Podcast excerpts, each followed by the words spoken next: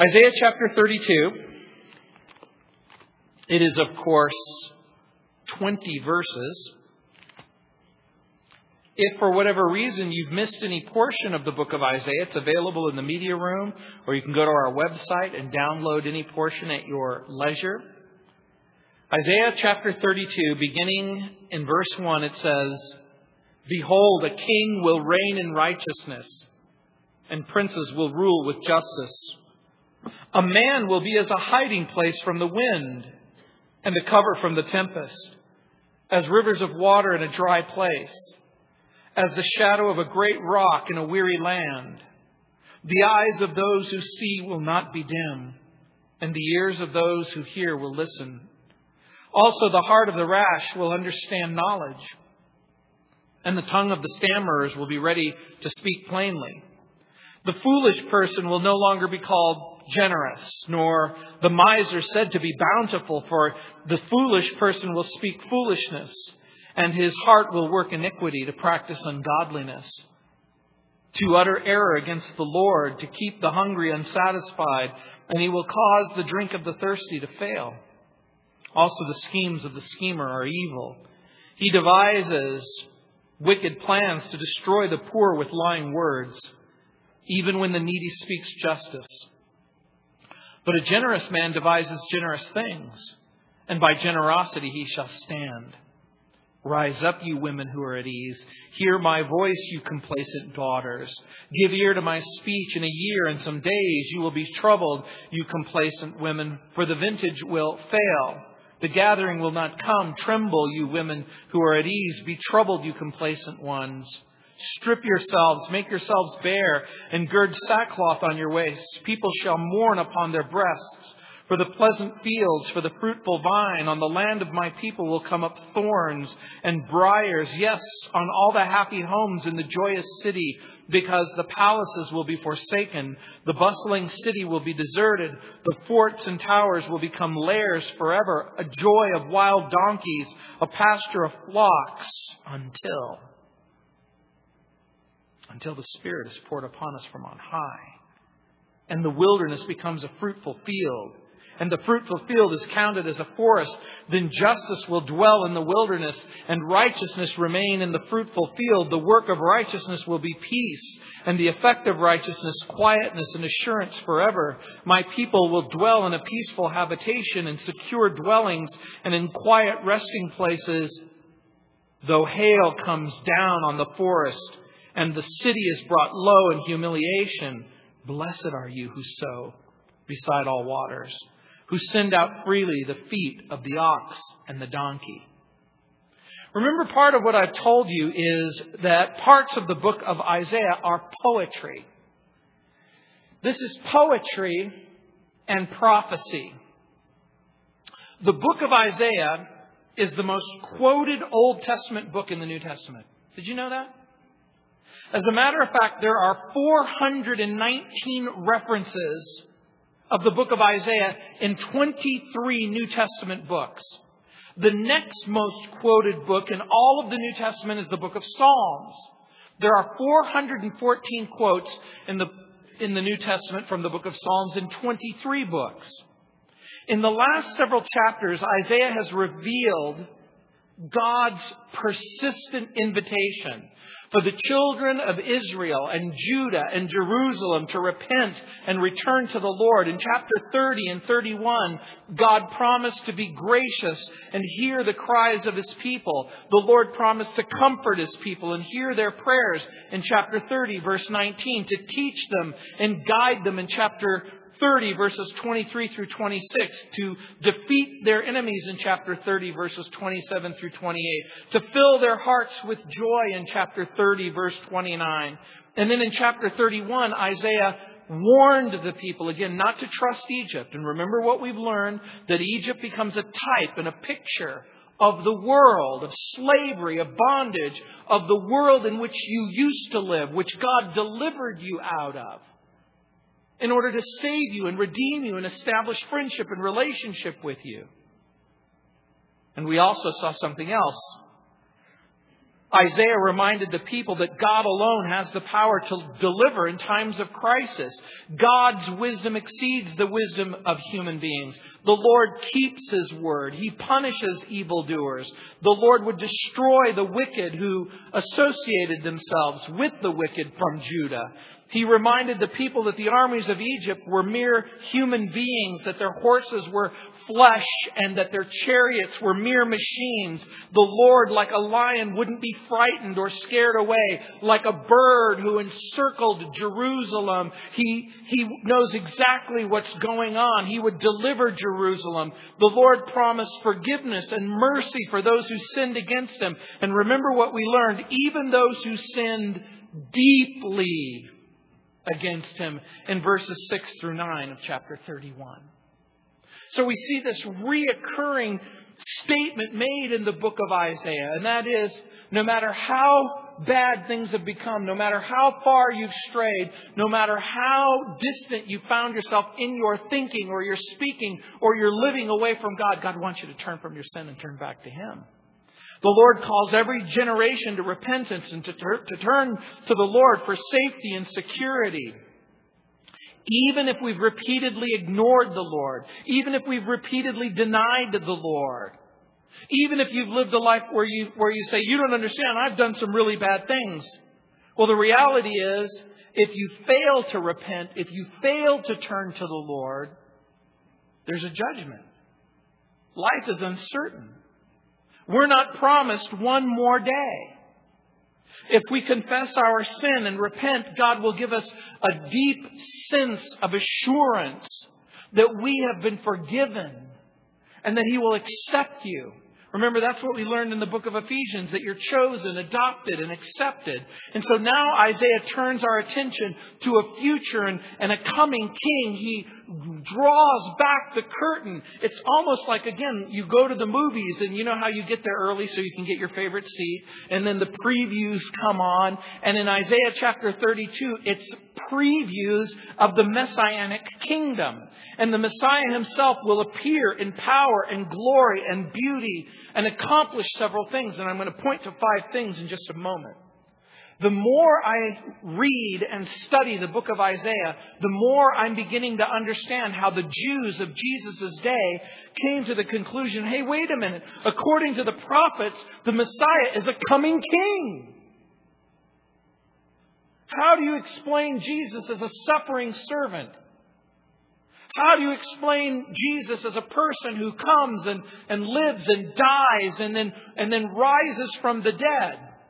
In light of all of the prophecies that are made concerning this person that the Old Testament calls the Messiah, that the New Testament calls the Christ.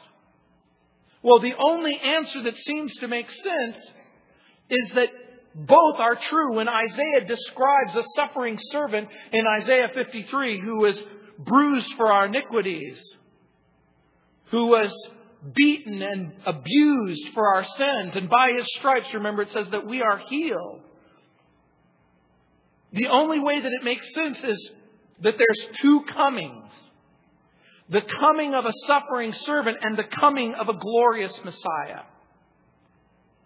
And when the Messiah comes, it says he will appear in power, in glory, and in beauty, and he accomplishes at least five things. Number one, he rules as earth's righteous king in verse one. There's a righteous princess who will rule with him. And number two, he restores a regenerate Israel in verses two and four. The people in the land look to the Lord, and they listen to the Lord. And number three, he makes everything that has ever been wrong right. Now remember when the Bible talks, and particularly when Isaiah talks about two words, and two reoccurring words become important words for you to think about and understand their meaning. The first word is righteousness. The word righteousness means to observe and obey God's commandments. Righteousness means a right standing with God or a right relationship with God. Justice is a word that the Bible uses to describe a deference towards and an acknowledgement of other people's privileges, rights, and privileges. In other words, justice is recognizing that human beings have certain inalienable rights, certain privileges by virtue of the fact that they're human. And so the Messiah comes, he rights every wrong, he exposes the wicked and the ungodly, and he is generous to those who love him. And number four, he'll meet the needs of all people. We, we, are going to learn about that in chapter 33. There, there's going to be a fortress and food and water. And we're going to learn in chapter 33, number 5, that uh, the Lord will reign as both judge and king. He will care for his people and he will save them. So again, one of the great revelations of the New Testament was Messiah's coming for salvation from sin and then a future coming of the Messiah. And so we understand that the opening verse of chapter 32, when it says, Behold, a king will reign in righteousness and princes will rule with justice. When Isaiah speaks these words, remember, Assyria is threatening from the north. Egypt is a power to the south. Israel has experienced a series of really bad kings wicked kings who have not honored God, who have not exercised righteousness or justice. And so the moment that Isaiah announces to the people of Jerusalem and Judea, Behold, a king will reign in righteousness, there's this sense of, of a sigh. It's the same kind of word, if you can imagine, in our own political arena, if someone announced a, during a presidential debate, a president is coming who will honor God and who will respect the rights of individuals as it's outlined in the Constitution. You'd hear this. Is such a thing possible? A godly leader who will exercise godliness? The Lord promised a king. He also promised princes who would rule with him in justice. Remember, acknowledging and honoring other people's rights and privileges. The children of Israel started out as a theocracy. You, you remember the story of Israel, how again, God was to be their king, but the children of Israel cried and complained and said, we want to be a, we want to have a king. We want to be like all the rest of the nations on the earth. And so God allowed Saul to be, become the king. But remember, in rebellion and disobedience, God removed Saul and he establishes David as the king. And it was through David and the son of David that Messiah would come. The king who will come will not be like the evil rulers that they had experienced.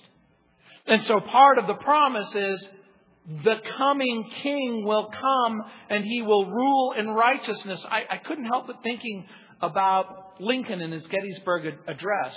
In, in the Gettysburg Address, he talked about, you know, four score and seven years ago, our fathers brought forth on this continent a new nation, conceived in liberty and dedicated to the proposition that all men are created equal. And then and he talked about this experiment that we call democracy. Rule of the people, by the people, and for the people. And remember, there's a phrase in the Gettysburg Address that says, and a government that will not perish. I admire Lincoln, possibly more than any other president who's ever been president. But Lincoln was wrong. Lincoln was wrong. There is a government, and it is not a government by the people, for the people, forever. Because, you know, it's sad. Just like a, monarch, a, mon, a monarchy can be corrupt because you have a corrupt king, a democracy can become corrupt when you have a corrupt people. So the Bible pictures not a, a democracy, but a divine monarchy that comes with a righteous ruler named Jesus Christ who will rule and reign as Lord. You've all heard the expression, power corrupts. And how does the rest of it go? Absolute power corrupts. That statement is true if you're dealing with a human being. The only way that a person with absolute power can act with absolute righteousness is if that person is absolutely perfect and righteous himself. Is there anyone who fits that description that you're aware of? There's only one person, Jesus Christ. He's the only one who's fit to rule. And so again, in 2 Samuel chapter 23, there's a little hint that's given to us in verses 3 and 4. It says, The God of Israel said, The rock of Israel spoke to me. He who rules over men must be just, ruling in the fear of God. And he shall be like the light of the morning when the sun rises, a morning without clouds, like the tender grass springing out of the earth by clear and shining rain. And so here is Isaiah promising a coming king. Now, again, now the New Testament begins to make sense. The New Testament begins to make sense as you begin to read the story of Jesus and how his disciples think, well, if you're really the Messiah, then you're going to establish a kingdom. A kingdom requires a king. And if you're that king and you're going to establish your kingdom, you remember the story of how James and John's mom comes to Jesus and says, Hey, when you have your kingdom, can my sons sit on the left hand and the right hand. And do you remember Jesus' response? Lady, you, you don't know what you're asking.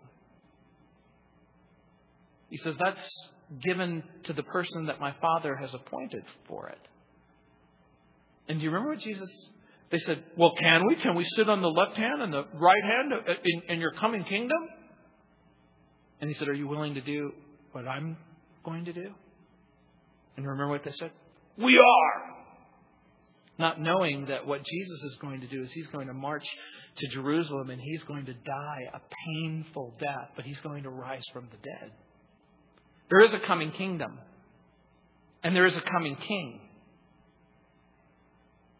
And the coming king is going to be followed by a future restoration. Look at verse 2.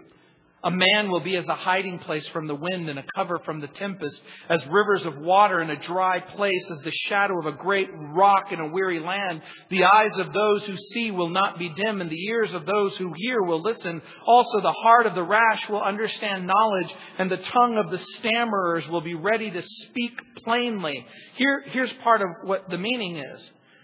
In the coming kingdom, there is a Lord, and there are princes. The Lord will shelter people from trouble, water their thirsty souls, cast his shadow over the afflicted and the dying. So even in the picture of the coming kingdom with the coming king, you see a picture of the earthly ministry of Jesus in his first coming, but you also see a future glorified kingdom here, the idea is that the Messiah will enable everyone to see and hear the truth. The spiritually blind and the spiritually deaf will have their eyes opened and their ears unplugged. The hard hearted, the rash, the careless, the reckless, the stammerers. By the way, the stammerers are those who are hesitant and uncertain, but I think that it's more. I think it becomes a type and a picture, and the tongue of the stammerers will be ready to speak. It's the idea of those who have been in a drunken slur. If you've ever been with someone who's been drunk or who has been intoxicated and, you know, the way they talk, and what they say, and you know, this incoherence of, of speaking, the idea is guess what? People are going to speak plainly and clearly and with certainty in the messianic kingdom, but there's even more. When you think a man will be as a hiding place from the wind and a cover from the tempest, as rivers of water in a dry place, it becomes a description of a king who bears the brunt of the storms of life. Have you ever been in a really difficult situation in your life and you needed help? Maybe even a lot of help. If you've ever been in a situation where you've been outside in the weather and the storm is beating down and you run to a place of shelter, you'll discover something that when it starts to hail or when it starts to snow, when the weather starts surrounding you and you go into your car to, to escape the weather or you go into your house to escape the weather, it is your car or your house that bears the brunt of the storm. Isaiah predicts a Messiah who will bear the brunt of the storms of your life. This is why we sing about Jesus being a shelter and Jesus being a refuge, a place where you can run into to bear the storms that blow in your life. There's a coming king and there's a coming restoration, but there's also a future justice. Look what it says in verse 5. The foolish person will no longer be called generous nor the miser said to be bountiful. In verse 6, for the foolish person will speak foolishness, and the heart will work iniquity to practice ungodliness, to utter error against the Lord, to keep the hungry unsatisfied, and he will cause the drink of the thirsty to fail. Also, the schemes of the schemer are evil. He devises wicked plans to destroy the words with lying, the poor with lying words, even when the needy speak justice. But a generous man devises generous things, and by generosity he shall stand. Part of what is being taught here, the word foolish in its many, many ways that it's, that it's translated between verses 5 and 8 is an interesting Hebrew word. It's the Hebrew word Nabal or Naval. Are you familiar with that word? There's a man in the Old Testament in 1 Samuel chapter 25. He was married to a lady named Abigail. He was called Nabal. His, his name means fool, or a person who's void of judgment. I don't know if you're familiar with 1 Samuel chapter 25, but he typifies what Isaiah is saying here. This guy, remember David is on the run and he needs to feed his men and this guy had, had cattle and sheep and provisions and David asked him in order to help him and he refused and remember David had the ability to kill him. And his wife, his beautiful wife, his precious wife, went to David and pleaded for her foolish husband's life and said, You're the future king of Israel. You are a man who God has called to act with, with justice and righteousness, with godliness and dignity. Please spare my husband. And against his better judgment, David decides not to kill this guy. And within a few days, he drops dead of a heart attack. And Abigail becomes his wife. Well, that's part of what's being said here. The, the foolish man will no longer be called generous. Here's the idea. The idea is that in the in Messiah's kingdom, those people, the foolish, the person who the foolish here is the person who uses his or her position for personal profit and not for the good of the people. The foolish are people who take advantage of their position and because they take advantage of their, their position, they use it in order to advance their own wealth. And, and so Isaiah is pointing out that how you treat the needy becomes a true indicator of your character. You have to understand something. In Isaiah's day, there was a cult of celebrity. In Isaiah's day, people admired the rich, the famous, the wealthy, the people who were the avant-garde people of fashion and all of that other stuff. And have you noticed something? That few things have changed. From Isaiah's day, there's this cult of worshiping the famous, the rich. And even our, in our own day, there's this cult, this fascination. When you go to King Soopers and you're standing in the checkout line and you're reading about Britney Spears or this particular person or that Brad is leaving Aunt Angela Jolie. And I can remember standing in the checkout line looking at this paper and saying to the checkout girl, and I care about this for what reason? Why should, why is this important? Well, guess what? Dr. Martin Luther King, of course, was famous for envisioning a day when people would not be judged by the color of their skin, but by the content of their character. And Isaiah is talking about that day. A day, a future day, where people are judged on the content of their character. They're judged on the way that they honor God and the way that they treat others. That's the idea.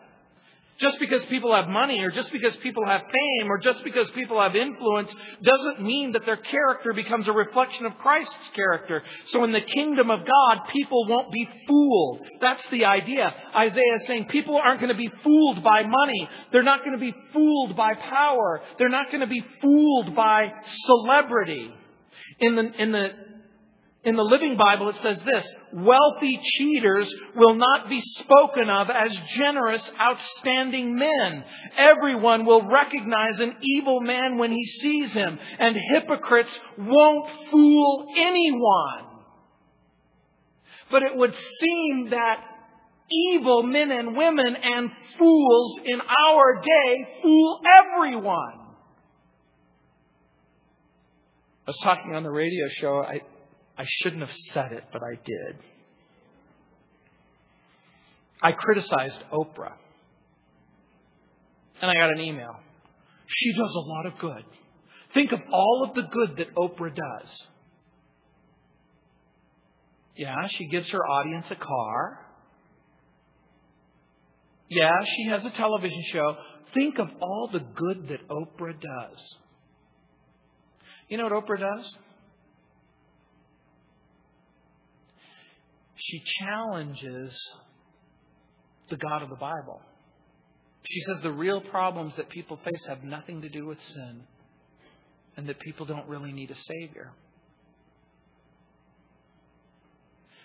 Do you realize that when you constantly remind people that the Bible is not true and that it cannot be trusted and that Jesus is not the Lord and that He is not the Savior of sin and that He didn't really rise from the dead and that the way that a person has a right relationship with God is by embracing the Lord Jesus Christ, you're, doing, you're, not doing good, you're doing harm. And so when Messiah's kingdom comes, that's part of what Isaiah is saying. It's going to be a, a, a kind of a kingdom where no matter how wealthy you are, no matter how famous you are, you won't be able to pull the wool over other people's lives because they're going to be able to see through the duplicity and the hypocrisy. That's the idea. In Jeremiah chapter 31, 31, he describes that day in Jeremiah 31, 31, it says, Behold, the days are coming, says the Lord, when I will make a new covenant with the house of Israel and with the house of Judah, not according to the covenant that I made with their fathers in the day that I took them by my hand to lead them out of the land of Egypt, my covenant which they broke, though I was a husband to them, says the Lord. But this is the covenant that I will make with the house of Israel after those days, says the Lord. I will put my law in their minds. I will write it in their hearts. I will be their God. They shall be my people. No more shall every man teach his neighbor and every man his brother, saying, Know the Lord, for they all shall know me. From the least of them to the greatest of them, says the Lord, for I will forgive their sin and remember their iniquity no more. Can you imagine? Can you imagine? I want you to imagine just for a moment a world where your past and your sin and your mistakes and your failure don't matter ever again. You have real freedom. You have a clean conscience and purity in your relationship with the people that you love. That's the kind of place that Isaiah is imagining. And look what it says in verse 9 Rise up, you women who are at ease. Hear my voice, you complacent daughters. Give ear to my speech. In verse 10, in a year and some days, you're going to be troubled, you complacent women, for the vintage will fail, the gathering will come. Here's the idea now Isaiah shifts gears from the messianic kingdom and he begins to address not just the rulers who are in Jerusalem and Judea. You've heard the expression, behind every great man there's a, a woman is exactly right. And so now he begins to address the women. The women who are the wives of the rich and the famous rulers. These are the rich and the aristocratic women These are the women who are self-absorbed and indifferent to the profound problems facing the nation. There is a judgment that's coming. Remember, Assyria is coming from the north. He says within a matter of years and days before the judgment is through, the wealthy women wouldn't, were, were going to have to give up not only their luxuries, but their necessities. He's basically saying, wake up. Wake up. There's a judgment that's coming, and I need you to wake up and understand that the way that you're living in apathy and indifference, quite apart from God and quite apart from the God of the Bible, everything is going to change in a moment. In the not too distant future, there's a judgment coming. And you gotta, if we were to put it in modern language, imagine God speaking to women today saying, Ladies, there's going to come a time when you can't shop at DSW. You won't have 300 pairs of shoes. You may only have one pair of shoes. There might even come a time when you have to walk around barefoot. And I know what some of you think, I prefer to walk around barefoot. What he's basically saying is this Everything is going to change when the judgment comes.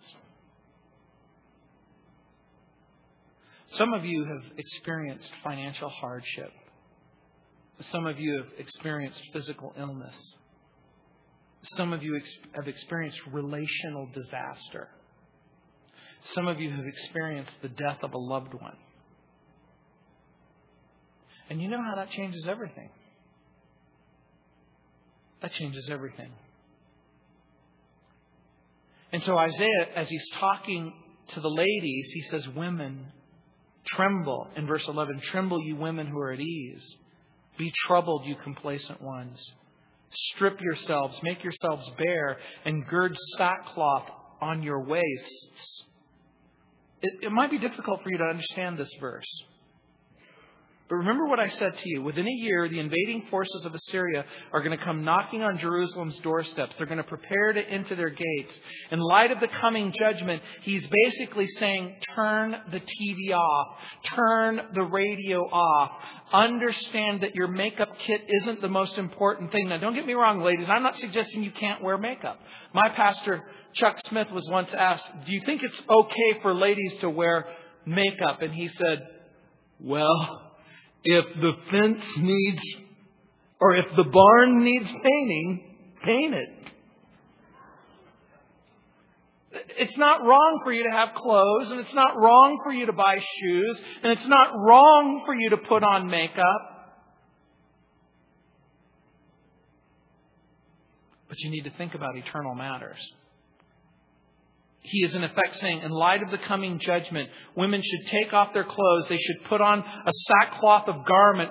Uh, it's a garment of mourning and repentance. They would exchange one set of clothes for another, set of clothes that recognizes that there's something wrong and, and that there was a need to return from sin and make preparation for the future suffering and the ultimate consequence of sin. But again, part of the way of thinking about that is Understand that there may come a time that you have to live with less, not more.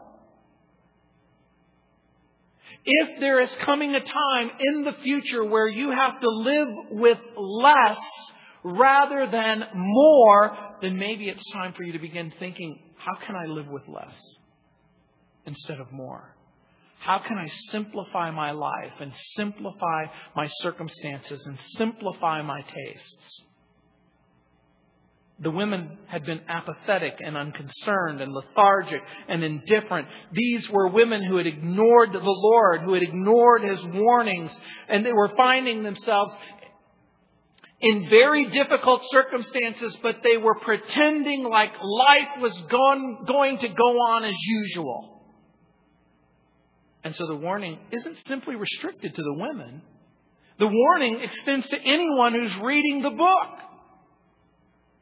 Is it possible that tomorrow or day after tomorrow, life may not go on as you always imagined? In verse 12, people shall mourn upon their breasts for the pleasant fields, for the fruitful vine. On the land of my people will come thorns and briars. Yes, on all the happy homes in the joyous city. Isaiah is painting a picture of a land that's suddenly desolated, uncultivated, untilled, overgrown with thorns and briars. He is envisioning a place where the homes are empty and the city is desolate and abandoned. It's sometimes hard for us to imagine stuff like that. I saw it firsthand in New York. Do you remember when the Twin Towers were decimated and bombed and you see 110 stories come, and there's 15 acres of 14 stories of trash. And I've told you this story before that my first impression when I was at ground zero, my first, the first thought that came to my mind as I walked into the area that was known as Ground Zero the Monday morning following the bombing, and I'm, I'm seeing officers and I'm seeing firefighters and I'm seeing emergency service workers, and they're still struggling because we're still in recovery mode. I'm thinking, is there anyone left alive? Is there anyone left alive? And then I'm thinking to myself, how could something so valuable become so worthless so quickly? I know each and every one of you have had that experience who've ever bought a new car and then wrecked it. How could something so valuable become so worthless so quickly? In verse 14, it says, Because the palaces will be forsaken, the bustling city will be deserted. The forts and towers will become lairs forever, a joy of wild donkeys, a pasture of flocks. By the way, the Assyrians are turned back. In the future, Hezekiah turns from his sin. The nation repents. There is a delay in the judgment. This is about 700 BC. In 586 BC, years later, the Babylonian armies will come into Jerusalem and they'll lay waste to the surrounding cities. Jerusalem will be destroyed. And then it will be even more typified in 66 AD and 67, 68, 69, and 70 when the combined armies of Rome march on Jerusalem and destroy it. Then there's another series between 131 and 130 AD, or 131 and 135 AD. It's called the Bar Kokhba Revolt, where the last vestiges of Judaism and, and the Jews in, in the land revolt for one last time in one of the most amazing slaughters in the history of the region. Over half a million Jews are further put to death. But you know what I seriously think? I seriously think that the invasion by Nebuchadnezzar in 586 BC, the invasion of the Romans in 70 AD, the destruction that is described isn't what's in this chapter. It's probably a future destruction that still awaits Jerusalem. And then there's a break. The coming provision and protection in verse 15 in the middle of the sentence, you have this remarkable statement until the Spirit is poured upon us from on high. And note, it says, the Spirit is poured upon us from on high, and the wilderness becomes a fruitful field, and the fruitful field is, is counted as a forest. The idea being the Messiah in the Messianic kingdom pours out his Spirit, and his Spirit falls upon all believers. I think that there's a partial fulfillment that takes place in Acts chapter 2 when the Holy Spirit comes upon the earth and, and upon the church in Ezekiel chapter 36, verses 26 and 27, it says, I will give you a new heart and put a new spirit within you. I will take the heart of stone out of your flesh and give you a heart of flesh. I will put my spirit within you. I will cause you to walk in my statutes and keep my judgments and do them. In Joel chapter 2 verse 28 it says, And it shall come to pass afterward that I will pour out my spirit on all flesh. Your sons and your daughters shall prophesy. Your old men shall dream dreams. Your young men shall see visions. When the Holy Spirit was poured out in Acts chapter 2, Peter refers to Joel chapter 2 verse 28 as a partial fulfillment of what was happening. And so again, you see a situation where there's this description of a spirit, the Holy Spirit that is given to believers to empower them to live their lives for God. And we see that for the Christian. But again, I suspect that the Holy Spirit being poured out in Acts chapter 32 is not the same as Acts chapter 2, but yet it is a future pouring out of God's Spirit on the people in Messiah's kingdom. In Zechariah chapter 12, verse 10, it says, And I will pour on the house of David and on the inhabitants of Jerusalem. These are Jews. Jews who've returned. And I will pour out on the house of David and on the inhabitants of Jerusalem the spirit of grace and supplication then they will look on me whom they have pierced. Yes, they will mourn for him as one mourns for his only son, and grieve for him as one grieves for a firstborn. It's a prophecy about the coming Messiah whose hands are pierced. Does that sound like anybody you know? A future king, a promised king. He pours out his blessings on the citizens. Again, here we have a glimpse, a picture of what the earth will be like when Jesus returns and he reigns in righteousness. Here's, here's, here's the picture that's given to us. The Messiah pours out his Spirit upon all believers. God's Spirit, as it's poured out on believers, leads them and teaches them. The redeemed walk with confidence in the kingdom of God, serving the Messiah. But you know what's wonderful for Christians? That you don't have to wait till the end of the time and Messiah's kingdom to be filled with the Spirit and, and walk in submission and obedience to the Lord. That's what it means in the New Testament when it says, you be filled with the Holy Spirit and keep on being filled with the Holy Spirit. Walk in the Spirit, it says in Galatians, and you won't fulfill the lust of the flesh. I suspect with Messiah's presence and with the outpouring of the Holy Spirit, there are powerful demonstrations of His majesty and glory. And so in Messiah's kingdom, you see a redemption that takes place not only in the physical hearts of people, but in the physical land in which they, they reside. There seems to be a picture of the land itself being transformed from deserts. Deserts become fertile, and fertile fields will seem like forests. That's what it says in verse 15. Have you ever driven through the desert, either in California or Wyoming or even Colorado? You go through vast deserts and deserts and deserts. And then you come to pleasant rolling hills and then you come to magnificent forests. See, this is what happens when the, the last week, remember, I'm spent driving 12 hours through Wyoming. And as you're driving 12 hours through Wyoming and you come through these deserts to this amazing wilderness in, in Yellowstone, this untouched preserve, it's breathtaking. Well, guess what?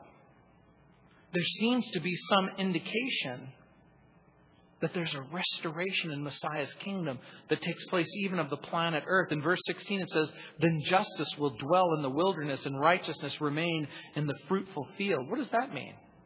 Remember what I said? Then justice will dwell in the wilderness. If justice is respecting other people's rights, how can justice exist in a wilderness when a wilderness, by its very definition, means nobody's there? So, Bible students, put your thinking caps on. How can justice exist in a wilderness? I'll give you at least what I think might be an answer. I think it's a reference to the redemption of creation and nature. I think it's a reference that when Messiah comes back, even though we live in a broken and a fallen world, when Messiah returns, even in that brokenness and fallenness, creation itself will cease groaning, as it talks about in Romans. In Romans 8:18 it says, "For I consider that the sufferings of this present time are not worthy to be compared with the glory which shall be revealed in us." And it talks about this redemption that takes place. There are those who suggest that the earth itself becomes a kind of global Garden of Eden of unbelievable beauty justice and righteousness sweep across the globe. People respect the Lord. People respect God's laws and God's commandments. People respect the rights of others. And because righteousness and justice come, guess what follows in the, in the heels of righteousness and justice? Peace. Imagine a world where insecurity is gone, where fear is gone, where there is no Prilosec OTC, where you could say, Jesus made us brothers, but Prozac made us friends. You don't have a chemical relationship. We're the kind of deep, deep insignificance and purposelessness, that deep, dark void that grips people's souls is gone forever. But there's joy and peace and significance. Look what it says in verse 16.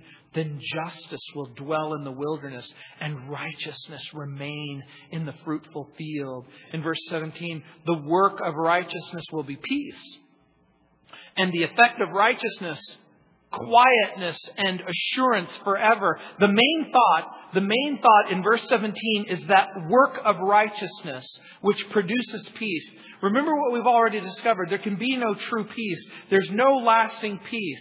There is no such thing as real peace unless you have a right relationship with God and peace with God and fellowship with God. That's the idea. In Romans 5:1 it says, "Therefore having been justified by faith, we have peace with God through our Lord Jesus Christ." When sinners trust Christ, when sinners receive the gift of righteousness, you can have peace in your heart and you can have a mechanism where you can truly enjoy true friendship and fellowship when there's security and peace and people live in their homes undisturbed, completely free, you got to understand what an amazing picture that is to a people who have been constantly brutalized and terrorized and occupied. Have you ever lived in a neighborhood where your next door neighbor hated your guts? Imagine living in, in a neighborhood where your next door neighbor hates you, your other next door neighbor hates you, the person behind you hates you, the person across the street hates you. Tell me what you want to do. Move is right. You, you don't want to live in that kind of a neighborhood. And so Messiah's kingdom becomes a place where the next door neighbor you're, you're okay with, the, the people in front of you and back of you you're okay with. And look what it says in verse 18 My people will dwell in a peaceful habitation, in secure dwellings, and in quiet resting places, though hail come down on the forest. You know what I think that that means? I think that even in Messiah's kingdom, there are going to be what seems like a few setbacks. But hail doesn't kill you. It can create problems. I guess depending on the size of the hail, it might be able to kill you. And the city is brought low in humiliation. Look what it says. Blessed are you who sow beside all waters, who send out freely the feet of the ox and the donkey. What do you think that that means? I must have read at least eight commentaries on this particular subject with eight different interpretations. I'm reading this and I go, well, what, is, what, does, what does that mean? Who send out freely the feet of the ox and the donkey. You know what I think it means? I think that what it means is that in this, if, if you live in an agrarian culture or a society where you have ox and donkeys, you know what you do? You don't let the animals roam free because if the donkey goes out and the ox goes out and they eat the crops, remember you, you, are living on a farm and if the donkey and the cows eat all of the crops, it creates a big fat stinking problem. But guess what? In Messiah's kingdom, the donkey gets loose, the ox gets loose, and it starts eating. And you go, who cares? Who cares? Because if the donkey and the ox eat everything day and night forever and ever, they still won't even put a dent in the ultimate provision that's been given to us by Messiah. Do you know what it's like? It's like taking your kids to an all you can eat Chinese place. And you say, No, don't don't go through that line. Don't don't go there. Don't, don't get that rice. Don't get those lo mein noodles. Don't get that broccoli and beef. Don't get that chicken. But if you've been there, you know that no matter how much they eat, they keep bringing more and more and more. You can't go to a Chinese all you can eat place. Have you ever gone to a Chinese place and they said, You can't come here no more. You leave. We're losing money. It's never happened. They want everybody there. I never thought I would use Chinese food as an illustration of Messiah's kingdom. But that's the picture. It's a glorious picture. But you know what? We sometimes forget that there are people who, are, who will reject that kingdom, that won't accept this kingdom. Do you remember as a child praying this prayer? Our Father, who art in heaven, hallowed be thy name. Thy kingdom come. How does the rest go? Thy will be done on earth as it is in heaven. Day, our daily bread, forgive us our trespasses, as we forgive those who trespass against us, and lead us not into temptation, but deliver us from evil. For thine is the kingdom, the power, the glory, forever and ever and ever. Now remember the part that goes, Thy kingdom come, thy will be done on earth but you really don't mean it. It's really not true. Because if God's kingdom is going to be done on earth, it's going to have to be done in righteousness and justice, like he's talking about in the chapter. But people who reject the authority of Jesus, people who reject Jesus as king, people who reject Jesus as heir of the earth, people who reject the Lord, people who refuse to obey his commandments, people who refuse to obey him, the picture is a picture of a person who's cut off from the Lord. He won't bless them because they've rejected him, because they've refused him, they'll be judged. But here's the picture those who know the Lord and follow the Lord will be blessed beyond measure. Tomorrow I'm doing a funeral.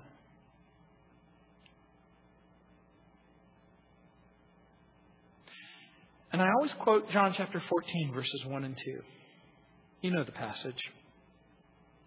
Let not your heart be troubled. You believe in God, believe also in me. In my Father's house are many mansions. If it were not so, I would have told you. I go to prepare a place for you. Jesus, when he describes his future kingdom, he refers to it as his Father's house. And he said, and if it weren't so, I would have told you. In other words, he's saying, I'm telling you the truth. I go to prepare a place for you to receive you to myself. Isn't it interesting that the most important thing about heaven, it isn't that the streets are made of gold or that the or that the walls are made out of pearl. The most important thing about the future and the most important thing about Messiah's kingdom, it isn't the place where you're going, but it's the person you're going to be with once you get there. That's why. That's why. Over and over again, you're invited to believe Him, to trust Him, to love Him, to walk with Him. You see, being a Christian doesn't mean you come to this church and you, you go to this service and then everything is okay. Being a Christian means having a right re- relationship with God through Jesus Christ because you've confessed your sin and you've, you've trusted Jesus as your Messiah. He was a suffering servant, but he is the future king. Let's pray. Heavenly Father, Lord, we pray, we pray, we pray, we pray once again, Lord, that we will honor you with our lives. That, Lord, as we walk with you and love you, that we anticipate this wondrous world and that we're going to be a part of it. That we're going to be a part of Messiah's kingdom. Jesus said that even if we died before the kingdom came, he would bring us back to life and that we would live in that kingdom. What an amazing promise! And so, again, Lord, we pray that we could walk with you in submission and humility, walk with you faithfully, walk with you in perseverance, and love, love your kingdom. That we can say with all honesty and all integrity and all purity of heart, Thy kingdom come. Thy will be done. On earth as it is in heaven. In Jesus' name. Amen. Let's stand. Got a song for us, Clarence?